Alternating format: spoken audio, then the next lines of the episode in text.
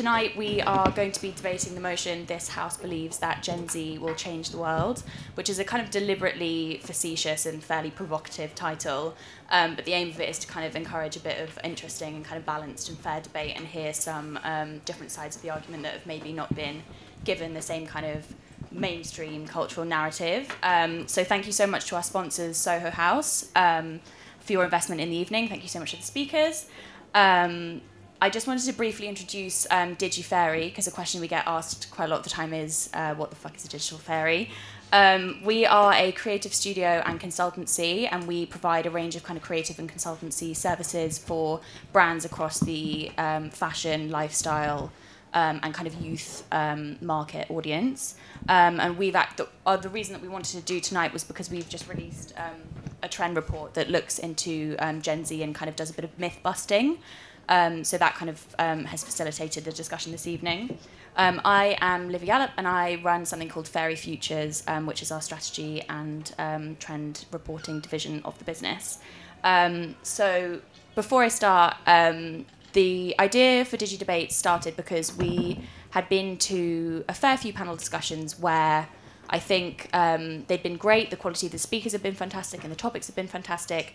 But with a panel format, you don't necessarily always get people who disagree with each other, and that can end up being a kind of um, a bit of an echo chamber, and end up leading to people just kind of echoing other people, and you leave the, the evening feeling, mm, I've maybe not not seen such a balanced or kind of nuanced debate as I could have seen. So what we're doing here is really um, to kind of do a, uh, a debate as a, like a rhetorical construct that enables us to really um, dig deep into an issue. It allows us to kind of play the devil's advocate, and it, it also allows us to get under the skin of, of what the issue is. Um, so it goes without saying that um, because this debate is a rhetorical construct, um, people here are have the speakers have been invited to speak either for or against. Um, so what they're about to say doesn't necessarily represent the views of themselves or their organisation. It's just for the good of the debate. The way that tonight is going to work is we will start the debate by having speakers from each side uh, read a kind of prepared speech that they've brought along with them tonight. We're then going to open it up so that each side can um, criticise and um, kind of unpack what the others have said. Um, and following that discussion, we will then open it up to questions from you guys where you get the chance to quiz and grill these guys. Um, and then we'll end it with a vote to see whether the motion will kind of carry or whether the motion will fall. So before we get into it, I actually just want to ask you to um, raise your hand first if you believe that if you believe that the motion carries and that this um, and that Gen Z will change the world. You just stick your hands up. Okay, interesting. Okay, someone at the back who really firmly believes that Gen Z are going to change the world. Fab. Um, okay, cool. And hands down. And then can you put your hand up if you are a Gen Z cynic and you think that they will not change the world? Ooh, come on, be proud, be proud. Stick them up. Okay, okay, fab. I'd like to introduce the panel tonight. Um, so, speaking for the motion on my right hand side, we have first uh, Jack from Depop. Um, if you don't know Depop, it's a Gen Z uh, platform that's kind of a cross between an eBay and an Instagram, and it operates on the same kind of mechanics, and it's, it's really, really popular with Gen Z. Really popular. Um, and then our second speaker for the motion is Chloe Combi, who is a futurist and author of the kind of like seminal work on Gen Z, which is uh, Their Voices, Their Lives. And speaking against the motion, um, our devil's advocates are firstly Frankie from Foundation FM. Um, she founded Foundation FM. It's a female led um, radio station and it has a lot of kind of um, millennial and Gen Z listeners. And Frankie herself is a millennial, so we'll be hearing a kind of counterpoint from her. And then, secondly, we have Zoe, who's a Gen Z, um, who is a freelance filmmaker, journalist, Girl Gaze ambassador, and contributor to our Gen Z report. The list goes on. So yeah, really excited to have them speaking tonight. The media has said a lot of kind of whack things about Gen Z, and I kind of pulled out some of them on a bit of a Wikipedia hole last night. So before we get in, um, I just want to read some things. So um, Time magazine says Gen Z demand change. The Independent is screaming that they are the new face of financial power, um, while Gucci's Chime for Change says that the future is fluid. Um, ID magazine accused Gen Z of killing the musical genre, citing Billie Eilish. So I don't know if there's any like music execs in there, but you might want to store that up for a question later. Um, whilst CNBC, reputable media source, says that they are the loneliest generation. But my favourite report was um, Gen Z will have a seismic impact on the cheese market in years to come. Uh, so that's some food for thought. Okay, perfect. So let's get going. Jack, do you want to take the floor and give us your first argument? Um, it doesn't take a lot to see that the potential of Gen Z is huge. They're the first generation to grow up with the internet and hyperconnectivity at their fingerprints, which means they're also the first generation to grow up with sustainability, inclusivity, and lots of social problems at their fingertips too. Uh, there's a load of angles uh, I could take to show you how Gen Z are already shaping the world as we see it, uh, ranging from environmentalism, challenging social norms, and inclusivity. But I actually just want to highlight a few examples in terms of their consumption habits, um, how they're changing those to meet the needs of the planet. Uh, first of all, the number of Gen Zs practicing veganism and vegetarianism is much higher than millennials and any previous generation.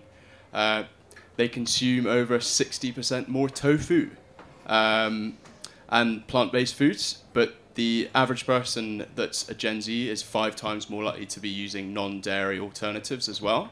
So these choices are basically made because they have access to social media. They can see that this is really damaging to the planet and animal welfare.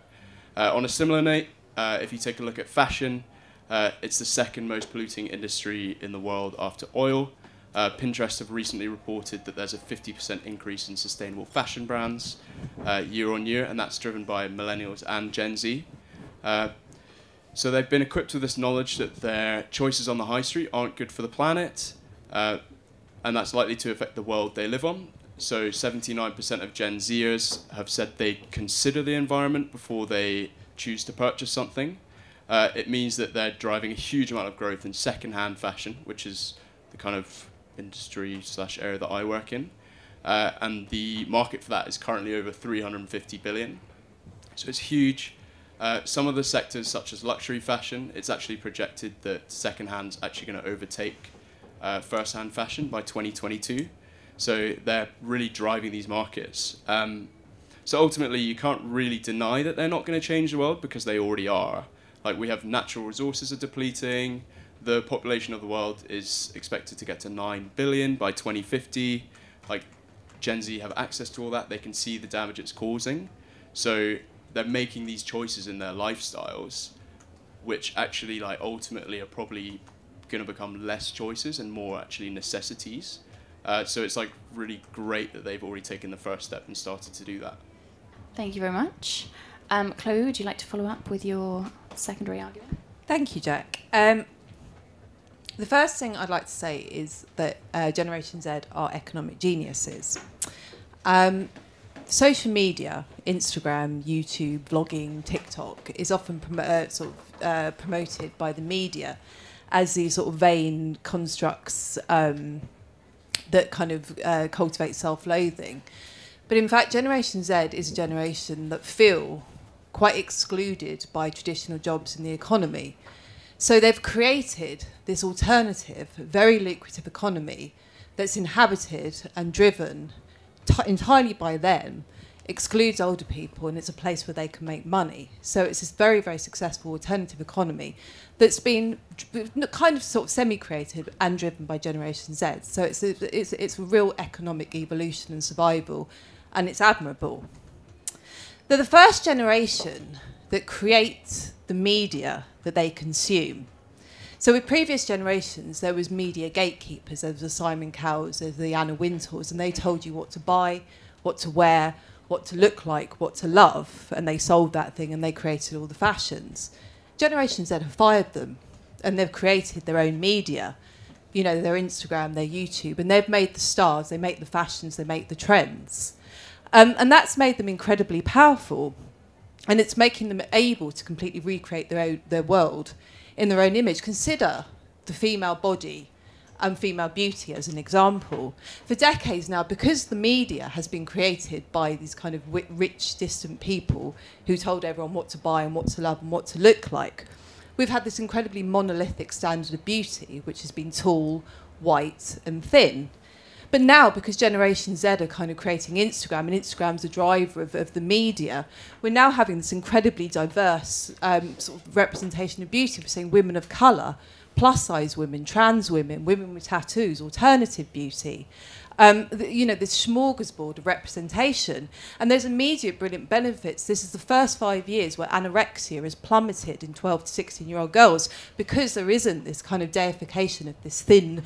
Um, you know, tall, thin girl, that girls suddenly don't want to look like that because they can see this normality and this diversity and representation, and that's really powerful. And previous generations, decades of generations, when women have said, does my bum look big in this? It's been sort of motivated by self loathing, but Generation Z want to be told, yes, your bum looks massive. Yes. Um, the LGBTQI experience, it's not perfect yet, but this is the first generation of teenagers that if you come out, you're not going to be isolated or alienated or alone. You can be celebrated. And obviously, the arc of change takes a long time, but it's incredible the improvement that LGBTQI kids are going to have from even five or ten years ago. It's extraordinary, and you see this improvement, um, and that's really, really fueled by Generation Z.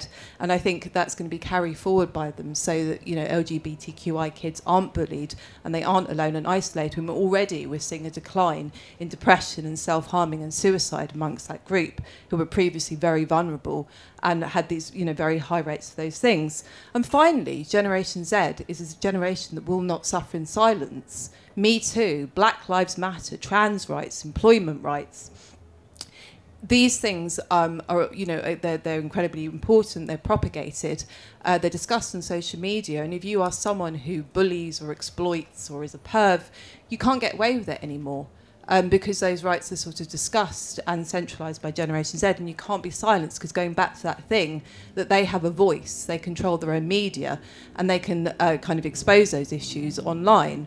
So I think all that I mean, there's many more things, but this is Generation Z who are kinder, who are fairer, and there's going to be more of a kind of a generational equality, and there's going to be a better world, not just for the very, very kind of you know elite few, but for everybody, and that's a really good thing. Cool. Thank you so much. Um, can we have a round of applause? Thank you for the foresight. Thanks so much, guys. And now it's your turn. Frankie, take it away. Why are Gen Z not going to change the world? Because uh, I'm not a millennial like me. No, um, I've written something. Don't worry. Um, I feel like these days, and it's not new, that we are obsessed with youth. I think we even fetishize it. I was really nervous to say that word. Um, if we look at uh, YouTubers, Instagram, they're all really, really, really young, and it kind of goes back to that like X Factor thing. Um, if you look at radio stations as well, they most of them aim themselves at 15 to 18 year olds, um, and it's that X Factor thing of that everyone on that show is really young. The younger, the better. You're going to get more out of them. And if you're over 25, which is not old, um, you are kind of lumped in this group um, called the 25s and overs. And then Sharon and Louis are like, uh, no one wants you. And everyone gets in a fight about it. And you're kind of told that you aren't marketable, marketable and you're, you, you're not valid and you don't have a voice and you have no value, which I think is really sad. And so messages are flooded to younger people and Gen Z about what they should like and they should by, and that is controlled by older people that aren't Generation Z. So I feel like online there are so many messages of what to like, how to look, what to be, how to be different, who's going to follow you, and how many followers they should have. I actually work with a lot of uh, Gen Zers, and I think the pressures are really, really real. Um, every generation has had pressure, but I don't think they've had it on a platform like this before. Not only do you have to get like good grades, you also have to like make a Zine and then you have to get into university and then you have to get good grades there and then you have to get a job but it's not going to pay you that well. And i really wouldn't feel like saving the world after that. I'd be like no we're okay. We're, we're tired. Um, so i think we kind of need to put the power back into other voices. Um, i think we need a bit of a revolution come with me and a revelation that past a certain, past a certain age you still are really valuable and you are very much valid so I think we should have a blog or, or a podcast from older women about you know, the menopause. Like, where are those blogs? Because I'm a woman, that's going to happen to me. I know zero facts about that. Um, and if that was there, that's going to change my world. And I think that's really important. I want a YouTuber that was part of Windrush. Like, I want to know more information about that. I want a radio show from someone who's in grassroots radio, like uh, Alexandria Ocasio Cortez. I think I got that right. And um, I think that will change so many people's worlds if we hear from voices that aren't just from the youth. Um, I feel like if we forget the past, we are doomed to repeat it. And if Gen Z can't save us, um, why don't we, you know, recruit the older generations and give them voices and listen to them? I feel like Gen Z are also really down with the trends and what's hot and what's not. And I feel like activism's really cool right now. But what happens when that stops being cool? Um, a couple of examples of this is like if you look like like at the trend of Michael Dapper, where is he now? You know, the NSG options dance. Like, who's doing that now? And one thing about activism is, I'll say, is like Jamie Windust has is an amazing um, non-binary activist and is the editor of Fruitcake magazine. And they have 28,000 followers, and their petition's been running for months now. They have not got 28,000 signatures. They just have all these posts that I liked, but are people taking action around that? Um, I think we can. I think everyone can make raise awareness, and we can all post online. But how proactive are we being in that? Um, I don't want anyone, anyway, to feel the pressure of saving the world just fall, falls on one generation and on their shoulders. I think it's something that we can each empower another person to do. So they don't have to save the world, we can all do it. But they won't anyway, so. cool, thanks. And Zoe? Yeah, hi. So I think that with every generation, there's good and there is bad. Um, we were in a time where we're making changes and making progress, but there's still age old problems. Racism still exists, xenophobia still exists, if not more rife than ever. Social media activism, it's so easy to just post about an issue that you're passionate about and it's almost like when you post something or when you change your profile picture with a filter that's supporting something, you're almost perceived online as an activist and that you're making a difference and you're progressive. But if you're not donating to campaigns, if you're not out on the streets actually doing grassworks, grassroots, that's the one, um, activism, you're not really creating that much of a change. And although like social media campaigns spread awareness, do they really create government change? Do they really impact our politicians? And also, I think that the media have a good way of shaping Gen Z to focus on all these young activists that are working towards climate change, but not questioning government as to, well, why are you not doing anything about it? There's all these great young people that are spreading awareness and fighting the fight, but we're not seeing any change from the place that we need it in. I also think it's interesting when you look at online activism um, as a person of color. Uh, when you say something about, you know, you were going down the street and someone said something about you, and you post about that online. I've been called an activist, and I'm like, well, you know what? I never chose to be an activist. I'm just fighting for for my identity. I'm just existing online, talking about my life.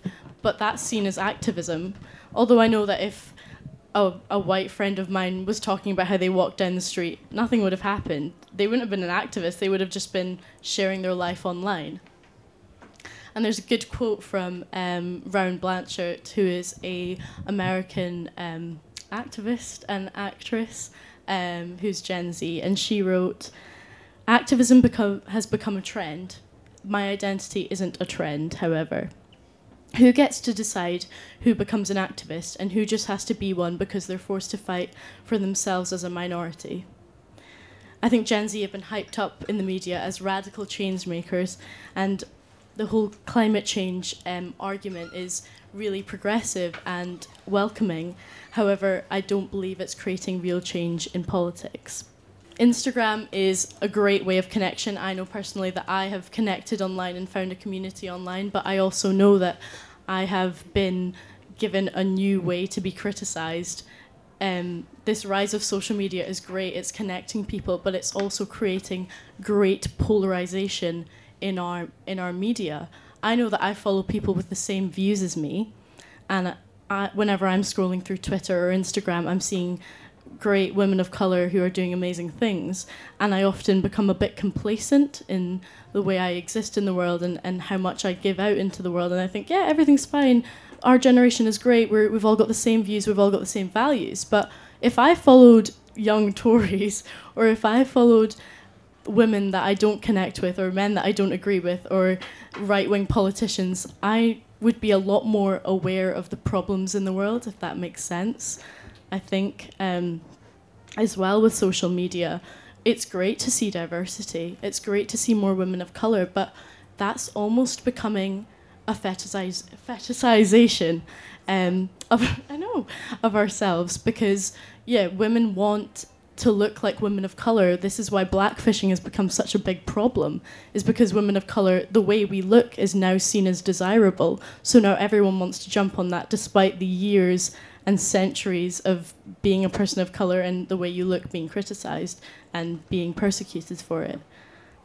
I also think um, with mental health, I find a lot of strength through through of my, for my mental health through social media and seeing um, brilliant people um, write cre- really create inspirational artwork um, and start a really good conversation and destigmatize the problems but we still have a fear of certain types of mental health issues and we don't talk about them. It's it's i don't dare i say it but it's almost become kind of trendy to to be depressed or be anxious online because in a way you you, you're almost attention seeking and i'm not criticizing the people that have done it but i do think that there's people with bipolar disorder and there's people with schizophrenia and they don't they're not welcomed online in the same way people with depression and anxiety are and i'm not pitting um, mental health issues against each other. I'm just saying that if we've really destigmatized the problem then we wouldn't have this discourse. Um, i also think that from my own mental health, I found a lot of triggering content online, and it's very hard to talk about mental health in a way that's, you know, that's spreading a message and starting a conversation, but also protecting people that suffer from mental health issues and can see triggering posts online. We don't have the filtering like that. That you know, I still see content online that I find triggering, so I, I know that the filters are not working as well as they should. Um, but yeah, that's all my thoughts. Cool. Thank you so much, and a round of applause for this. Cool. Was there anything immediately that you guys wanted to pick up on out of those? Um, yeah, a couple arguments. of things. Yeah. Um, cool. I always say that history doesn't repeat itself because it can't, but it rhymes. And I would agree. And I've, I've, I've been all over Europe and I've sort of uh, re- interviewed about 10,000 of Generation Z, both online and offline, and sort of being across Europe. And this has been going on for about six years. And I would completely agree in the, the, the, first sort of flush of that, in about sort of 2013 and 2014, I think that there was that quite millennial tinged um, desire towards this kind of collectivism, hashtagging, signing a petition and thinking that was enough to institute change. And then crisis hit.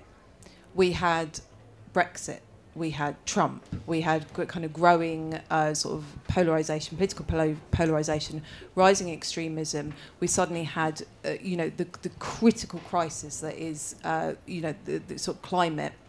We had all these social issues. We have falling apart um, sort of social networks. We've got, grow- you know, all, all the kind of social problems we have. And I think in the same, and so when I first started looking at Generation Z, I think there was this quite 1950s, quite conservative, attached to the home, attached to the phone, and obviously the, the differentiation was technology. I think about 2000, when 2016 hit, people, and particularly young people, realised that it wasn't enough to sign petition. They had to get boots on the ground. And what you're actually seeing now is uh, a growing trend across Europe for not um, complaining online or tweeting about things or Instagramming about things, but actually going to marches and demonstrations. And we saw the, across Europe these school work, walkouts over climate change. And these weren't tiny, these were really big. And what you're seeing is a conversation um, in lots of countries, including this country, where people are actually and young people are actually saying that they realise that it's not enough to be active online; they have to be physically active. And I think the biggest rising conversation is what can I actively do? What can I actually get involved in to institute this change? And I absolutely guarantee over the next three years you're going to see that rising and rising. And I think, in the same way that you saw the levy break in, like if, if you look at the 70s with the Vietnam War and the kind of Watergate and, and all the things that were happening over here, um, you saw it in the 90s with the poll tax rights. If you look through history, that young people they get pushed. I think that there, there is a, a, a point where they suddenly say, actually, it isn't enough to just be cross about this. And you see this kind of explosion of activism, and I think we've reached that point with young people, and it's quite exciting. It's it's scary and exciting, and I think that's that's happening and kicking off. Cool, thanks. Did you guys have anything you wanted to question these guys on? I mean, I think that's really exciting. I completely agree. I just one thing I wanted to pick up on. It kind of ties in when we were talking about, you know, like they are demanding something different and they're out there being active. And when you were saying that, like, um, with fashion, we're looking more at sustainability. But I think Gen Z aren't in the fact like the main fashion houses, and if there are like fashion houses m- choosing to be sustainable. That's not a Gen Z's choice. That's the fashion house who probably is a bit older. That's their responsibility to change it. So yeah, they might be demanding some things, but the power still lies in another area, another place, another generation. So I feel like you can't take that and make it like a Gen Z claim. I kind of have something to say Ooh. in response to that. Oh, you might. Uh, there we go.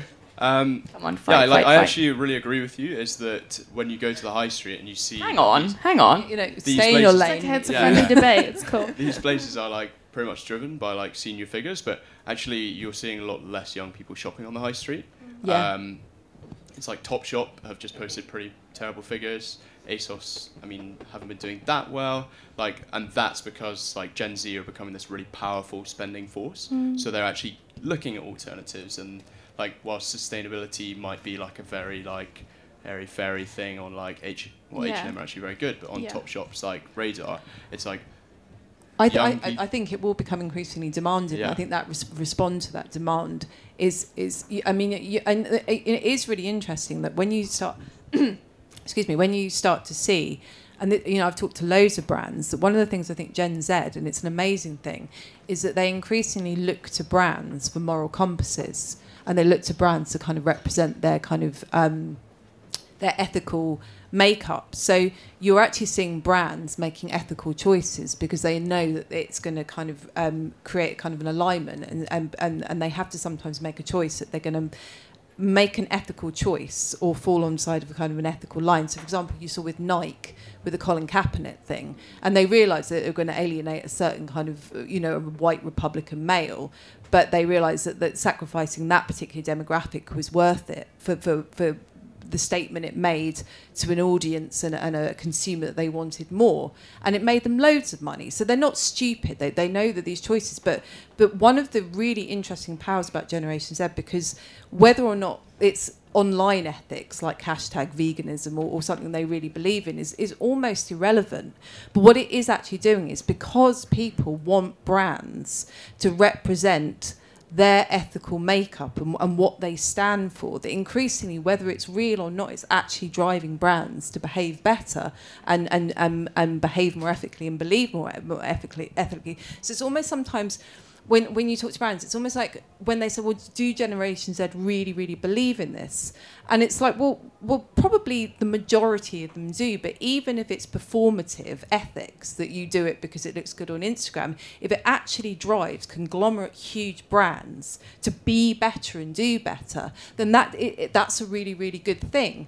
And you're you know and you're you're sort of seeing this that that because of you know the pressure of um, and the, the weight of the pressure and because of the, the, the influence of kind of the, their presence on, on, on Instagram and, and on uh, social media that brands are incredibly responsive to these ethical demands of these new consumers and, and I, I think that you're going to just see more and more better um, consumer behavior and also you're actually seeing brands that are striving to represent those consumers as well. So the, the biggest mistakes that brands make is when they are trying to appeal to a generation they don't understand. So again, so we're, we're sort of seeing inclusivity, ethics, and kind of ethical behaviour um, that's uh, obviously both performative and real, but it's ultimately going to result in a much better world, and that's really Gen Z driven. Sorry, that was a really long-winded thing. Um, yeah, I'd like to kind of throw my hat into the ring unless you've got something to. I'm just going to yeah, say no, one more thing. I was come really back short. Oh my god, I didn't realise I was going to be so talkative. Um, I was going to say that looking at Topshop's figures, I think the kind of like I don't want to say demise because they're still around, but there was a bit of a shift and change when uh, the femin- uh, the feminists don't wear pink debacle happened, which is where they had a pop up in Topshop. Philip Green demanded to take it down, and there was a campaign hashtag uh, feminists wear pink, not green, and that massively impacted how people looked at Topshop. Uh, Scarlett, who ran, runs that, and with a few other friends, including Honey and Grace, they are not Gen Z. Gina Martin, who's who pushed through the upskirting bill, she is not Gen Z, and you know Monroe Bergdorf, who works with a lot of brands, is not Gen Z, and so I feel like millennials as well. If we're going to talk about sustainability, activism, they're they're a massive part of it. Like I know a lot of the brands that I work with, and you know, and the influencers I look to, they're not Gen Z. And I think it's important to have that because I don't think I would look at like a 17 year old and, and, and relate in the same way I do as someone in their 20s just because that's who I am. That's my age range and they've gone through similar experiences to me and they're talking to me. I think it's important that every age we have that. And it's also important for teenagers to have someone to look up to. Like, I know that my 16 year old cousin um, who was like, "Yeah, Topshop, love it so much. I, I wear it at school all the time." The you know feminists wear pink, not green happened. Has she gone in Topshop since? No, and it's important to have those voices to look up to. And so I think millennials are very much relevant in this change. Yeah, I think you're picking up on a kind of broader cultural problem around the, like cottage industry of like generational analysis, which is that it's fundamentally very, very difficult to separate out the, the boundaries between generations are very blurry. There's a kind of continuation argument, like the Pew um, Center, which is this like massive, massive research agency in the US, um, published a thing saying Gen Z actually look a lot like millennials when it comes to key social and political issues. They kind of vote broadly the same. A lot of the um, movements have been, yeah, as you're right, like founded and led by millennials, and that what Gen Z is doing is the kind of continuation of a, a like broader wave of, of cultural social justice that's been like um, introduced by previous generations. Yeah. I agree. Thanks. Um, I have something else I would like to challenge you guys on, um, if that's all right. Um, I have problems, I struggle with um, assigning uh, kind of uh, specifics and characteristics to Gen Z um, that can broadly be said to be true of youth culture in general. So, like, throughout time, every youth co- like cohort through the kind of 20th century thinks they are more liberal than previous generations. They think they are more activists than previous generations. Every uh, kind of young person wants to change the world, um, and whether or not those values like stick around, um, it kind of remains to be said. Like it's um, kind of broadly true that people become more, um, at least like financially conservative the older they get. Certainly in like Western capitalist societies. Um, so how what what do you think about about that? The kind of um, the challenge that maybe a lot of the things people are saying about Gen Z are actually just um, broader youth cultural characteristics. I'm going to let Jack. I, I think it's a lazy argument, and the reason is is because uh, it, it, just because it's done before, it doesn't devalue it, and I think it's often used as a strategy to disempower um, sort of the movement forward of Generation Z, and you often sort of see it in quite kind of conservative right wing presses, kind of sneering snowflakes, you know, on their phones. And and the point is that that argument has been made by uh, older generations towards every generations, whether it's from the 50s onwards. And if they'd listened to them, then there never would have been any social progress. So I think that absolutely, it's not you. could- Nothing happens in a vacuum uh, and it's very and it's almost impossible to do something that's totally new or individual or fresh. But having said that, I think that the, uh, the, the the things that motivate it are new to this generation, and if they listen to the fact, well, this is unoriginal behaviour, then we never have any social progress. So I think it's it's a it's a defunct, obsolete argument, really. Thanks. um, cool. No, I just exist to kind of uh, stir the pot, basically. So Do you, um, do you agree? Um, I also think like when you think about that whole thing of like as people get older, they become more right wing because of they need Have more money. money. that is But obviously I- a but lazy generalization, but But yeah. if you look at like young people are staying with their parents, you were saying earlier, like young people are staying with their parents for longer. They're choosing experiences over possessions. Like I think you might find that actually, whilst I'm sure inevitably as they have like children, even though they're having less, um, that kind of like right wingism will come through. That they're going to have a much longer time being able to be activists because they have, in an odd way, like this shelter of like their parents' home, or they have less real responsibility. It kind of gives them more of a platform to actually be active and be vocal about what they care about and do things there. I don't know if that kind of like think is. Interesting. Any thoughts? I think it's interesting. I don't know if you guys know um, of the girl on Twitter who she's a young Tory. She's very pretty. Uh, Yeah, yeah, What's yeah, her- yeah. what's her can't- face? Yeah, I know. Yeah, yeah, exactly. It's Someone whole thing. Google. Just, she's so cool, but she's also a. Tory. Like how diverse. But it's like I, I don't. I mean, I don't want to put my. That's actually opinion- the right. The right wing in youth is actually massively growing. Yeah. the, the, the, the extreme right there wing is, there is. yeah. I think there is. While there is great people fighting for change and, and fighting for equality, there is a Mm. lot of of young right wing people as well. Like as as any generation, there's always going to be people with different opinions. I, I don't know if necessarily the left wing is greater than Mm. or, or better than. I think also it's the growth of social media. You feel like you can put your opinion out there more, and so Mhm. you can be a bit more extreme and hide behind a screen.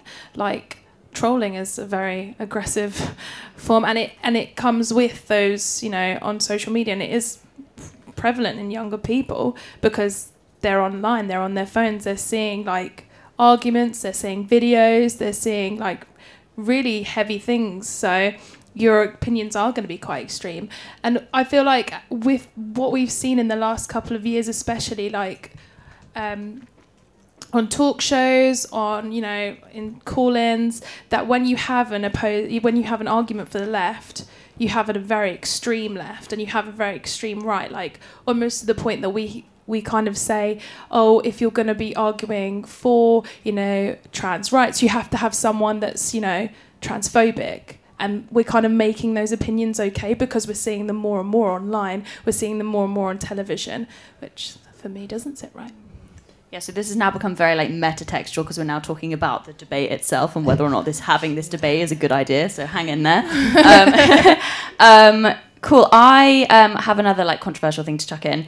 Um, I have a back of the napkin theory that maybe the reason why are, we are like celebrating Gen Z so much and hailing them as like the saviors of the planet and all that kind of guff um, is because we scapegoated millennials so hard. Um, millennials had a really rough time. If you Google millennials are killing, you get about 3 million results claiming that millennials are killing off XYZ.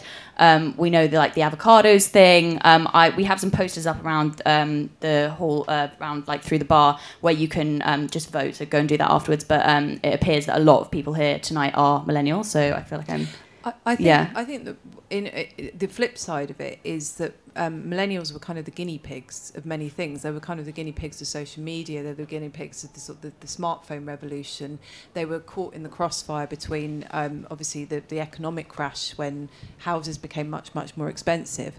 Um, and in a sense, I think that one of the, the real benefits Generation Z is they've, they've been able to benefit from the mistakes and the pain of millennials. So, for example, that you know wholesale millennials threw themselves into screen life and reflectively generation z perhaps realize that screens can be damaging and there's a value in limiting your screen time.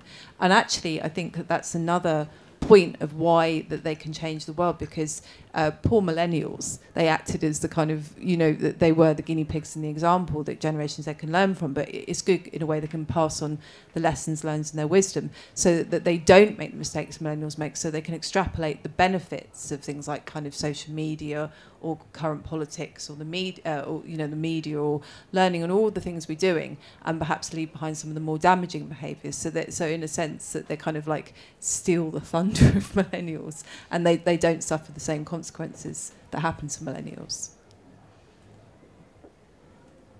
Yeah, interesting. I feel like um, it will be interesting to see. Mean, obviously, we, we can't answer this tonight, but it will be interesting to see what will happen when Gen Z mature and we now become obsessed with like Gen Alpha, which is the people who are um, like screaming babies right now. Um, because maybe, as we saw with millennials, there will be this. There's this massive cultural hype at the moment. Like Gen Z are like nothing you've ever seen before. Partly because the people who are telling you that have a like vested business interest in that being so. Um, but um, yeah, w- once we move beyond Gen Z um, and focus on Gen Alpha, will we will the will the hype for Gen Z changing the world die down? Okay, I um, wanted to float the like hustle culture thing with you guys and say that this is actually something that Jack can maybe then, then jump on the back of um, and just make the uh, kind of pro Gen Z changing the world claim that um, Gen Z are being hyped as like being super, super entrepreneurial. They uh, participate in hustle culture. They're um, building empires from their bedrooms. Sound familiar? Um, so um, actually, like this kind of is a fundamentally different uh, approach to business. Um, they're going to change like set economic structures and the set way that kind of commercial private sector business occurs. Um, do you have a kind of counter argument to that? um, as someone who's set up a business, um, I wouldn't be able to do that without a really solid team around me that have skills that I don't, and um, I'm like really ready and willing to learn. And I kind of did set up my business and was like from a bedroom and was like, actually, I need a studio, and I would I couldn't do that on my own. I've really had to reach out and learn and get mentors, and I'm really really grateful for the knowledge that's been passed down to me. And I do think it's amazing that you can you can if you want to do something, you can start it, and you have to work really hard, and we're ready to work really hard, but some things I worry about are like what happens when the apps that we have used to build a platform no longer exists. Look at what happened to Vine. People RIP. RIP. People created like their whole career around Vine and Vine no longer exists. Like what happens to my friends who run their businesses through Instagram when Instagram's no longer a thing? Um, I don't really know if they're ready for that and what's going to happen. And there was like an article about this girl who like her instagram got deleted and she had like however many million followers. And she was like i'm going to have to start again. This has ruined my life. She was like i don't know how to have a 9 to 5 job I think what's also interesting is we were talking about the independent article about this YouTuber or this Instagrammer. She has about 35k followers, something like that. And um, she'd been promoting brands, promoting um, clothing, like, you know, like fast fashion brands. Um, and then she uh, started her own fashion line and started selling her own t shirts. And I think she did not make the sales that met her engagement on her social media posts. And She it's almost like five t-shirts yeah. five 35 followers, five t-shirts sold.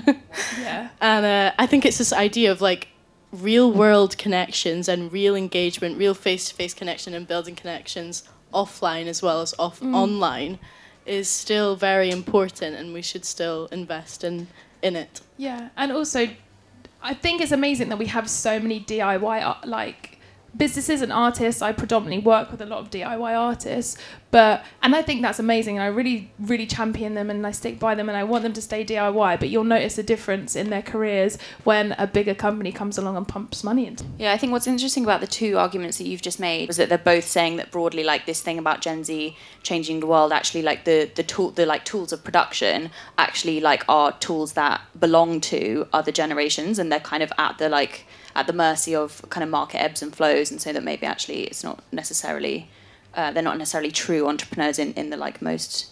Um, in the most like true sense of the word, Jack, I'm sure you have an opinion on this. Uh, yeah, just a couple. Um, I guess firstly, uh, thinking of like what you're saying about like what happens when these people are like investing everything into like YouTube or Instagram. There's been like a massive increase in these like I think they're called like cross hyphenates or something. So people who are actually doing loads of different hustles, they'll have like their Insta, and then on the side, you know, they've got like a Depop thing where they're trying to make money there, and you know, they might have something completely separate where they're selling merch. Like we're seeing this with like music, like with like these incredible artists who are like coming from like essentially like grassroots type thing, but they're also doing merch at the same time. Like people are really looking to like diversify the way that they're making money. So with that, it's like I think that's this like entrepreneurial spirit coming through. Is like rather than actually just hedging all your bets on one thing and then having your account shut down and being like screwed, it's like actually like let's kind of put like fingers in pies. Like let's try this and that, and they like they try all these different things. So I think that's something that's like super exciting about like from Depop perspective is that we have these like incredible creatives who are like sitting on Depop, they're like selling on Depop, doing a great job, but actually, you know, in many cases, the thing that they're really great at is something else, and the thing that they're really trying to do is, you know, some people use Depop because they actually just want to pay their fees to go and become a doctor, and that's the kind of stuff like we really love is that just like using a platform to get to where you want to be.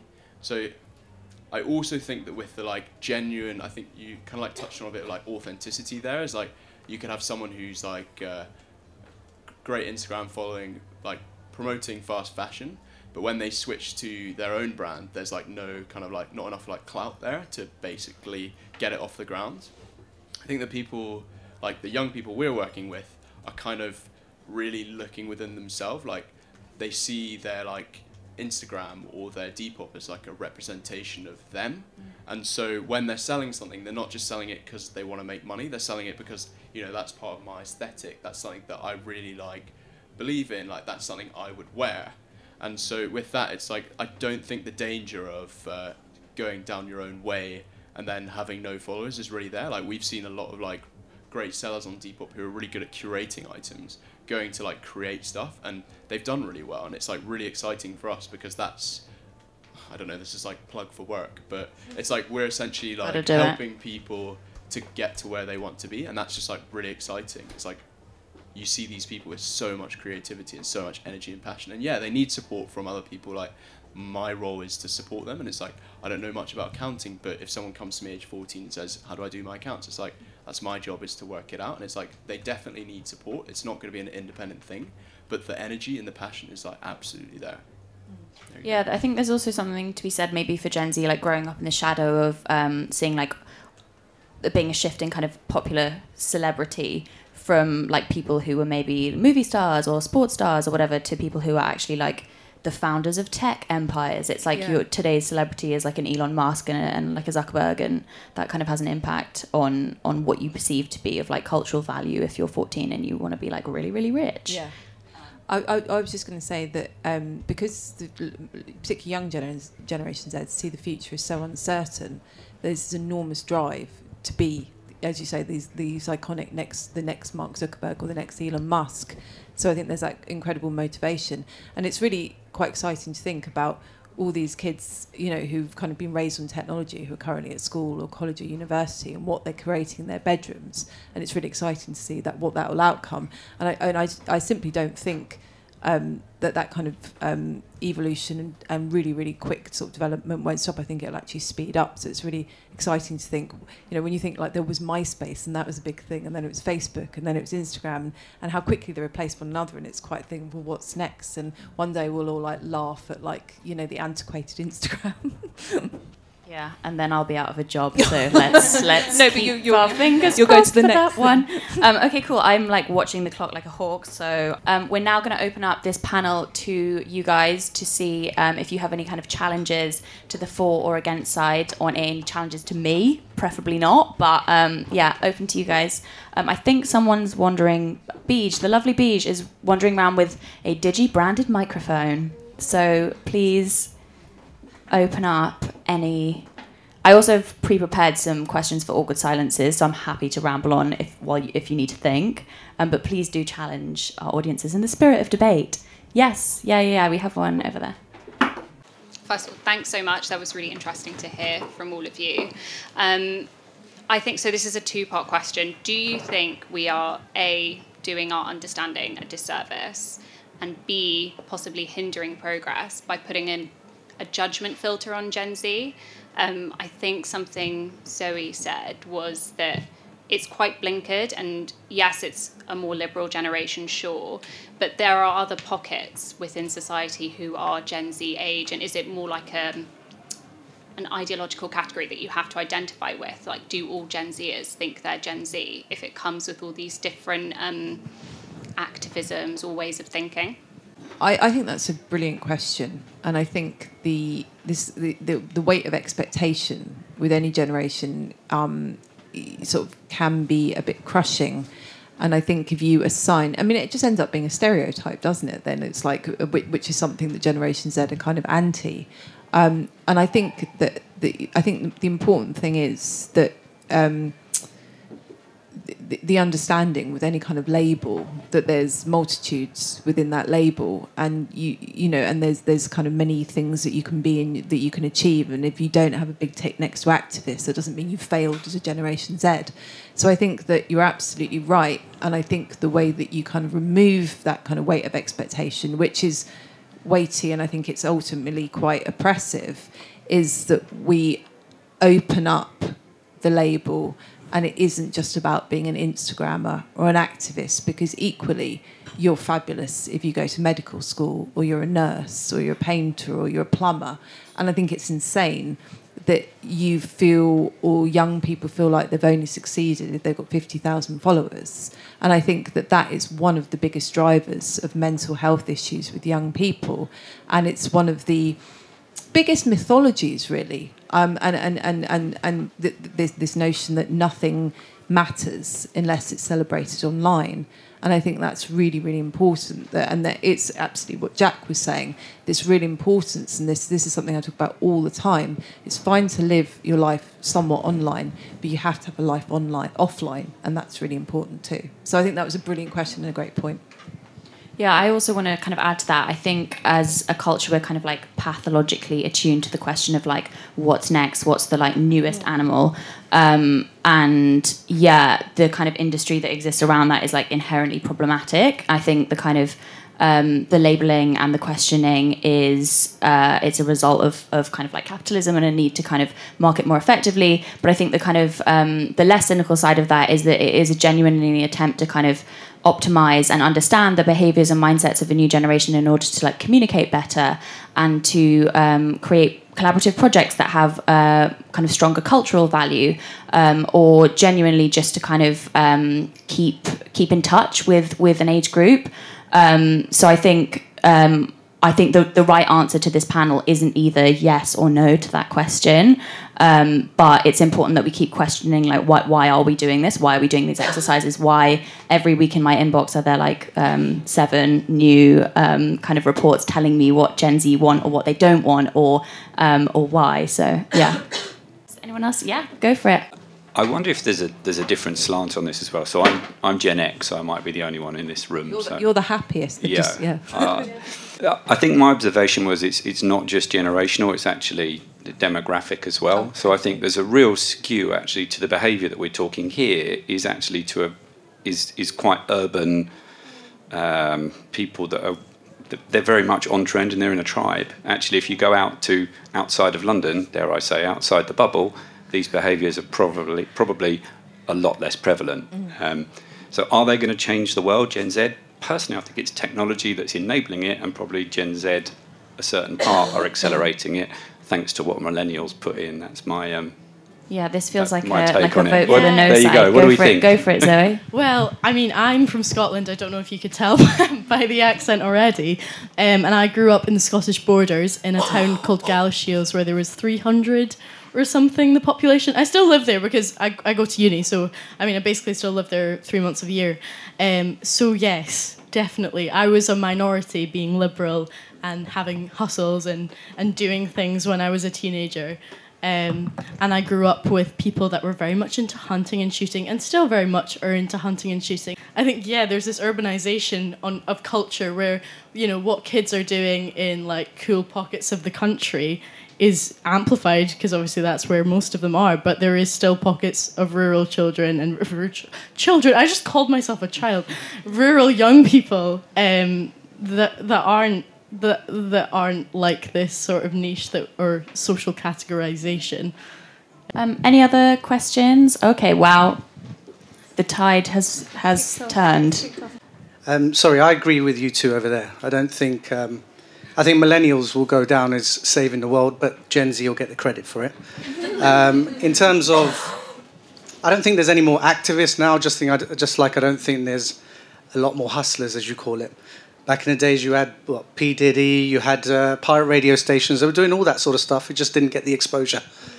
Um, in terms of activists, there were plenty. Like how many marches did we used to have back in the day? Um, and also to that gentleman's point, I think millennials created all the technology that now the Gen Zs are using, and that's allowing them to communicate. So we think, oh, Gen Z are amazing and they're going to change the world, but I think millennials will change the world. Um, just lastly, you mentioned there's a lot more pressure on Gen Z. They have to go to school, they have to get good grades, they have to do this, they have to do that. Th- that's not Gen Z, that's being Asian. Amen.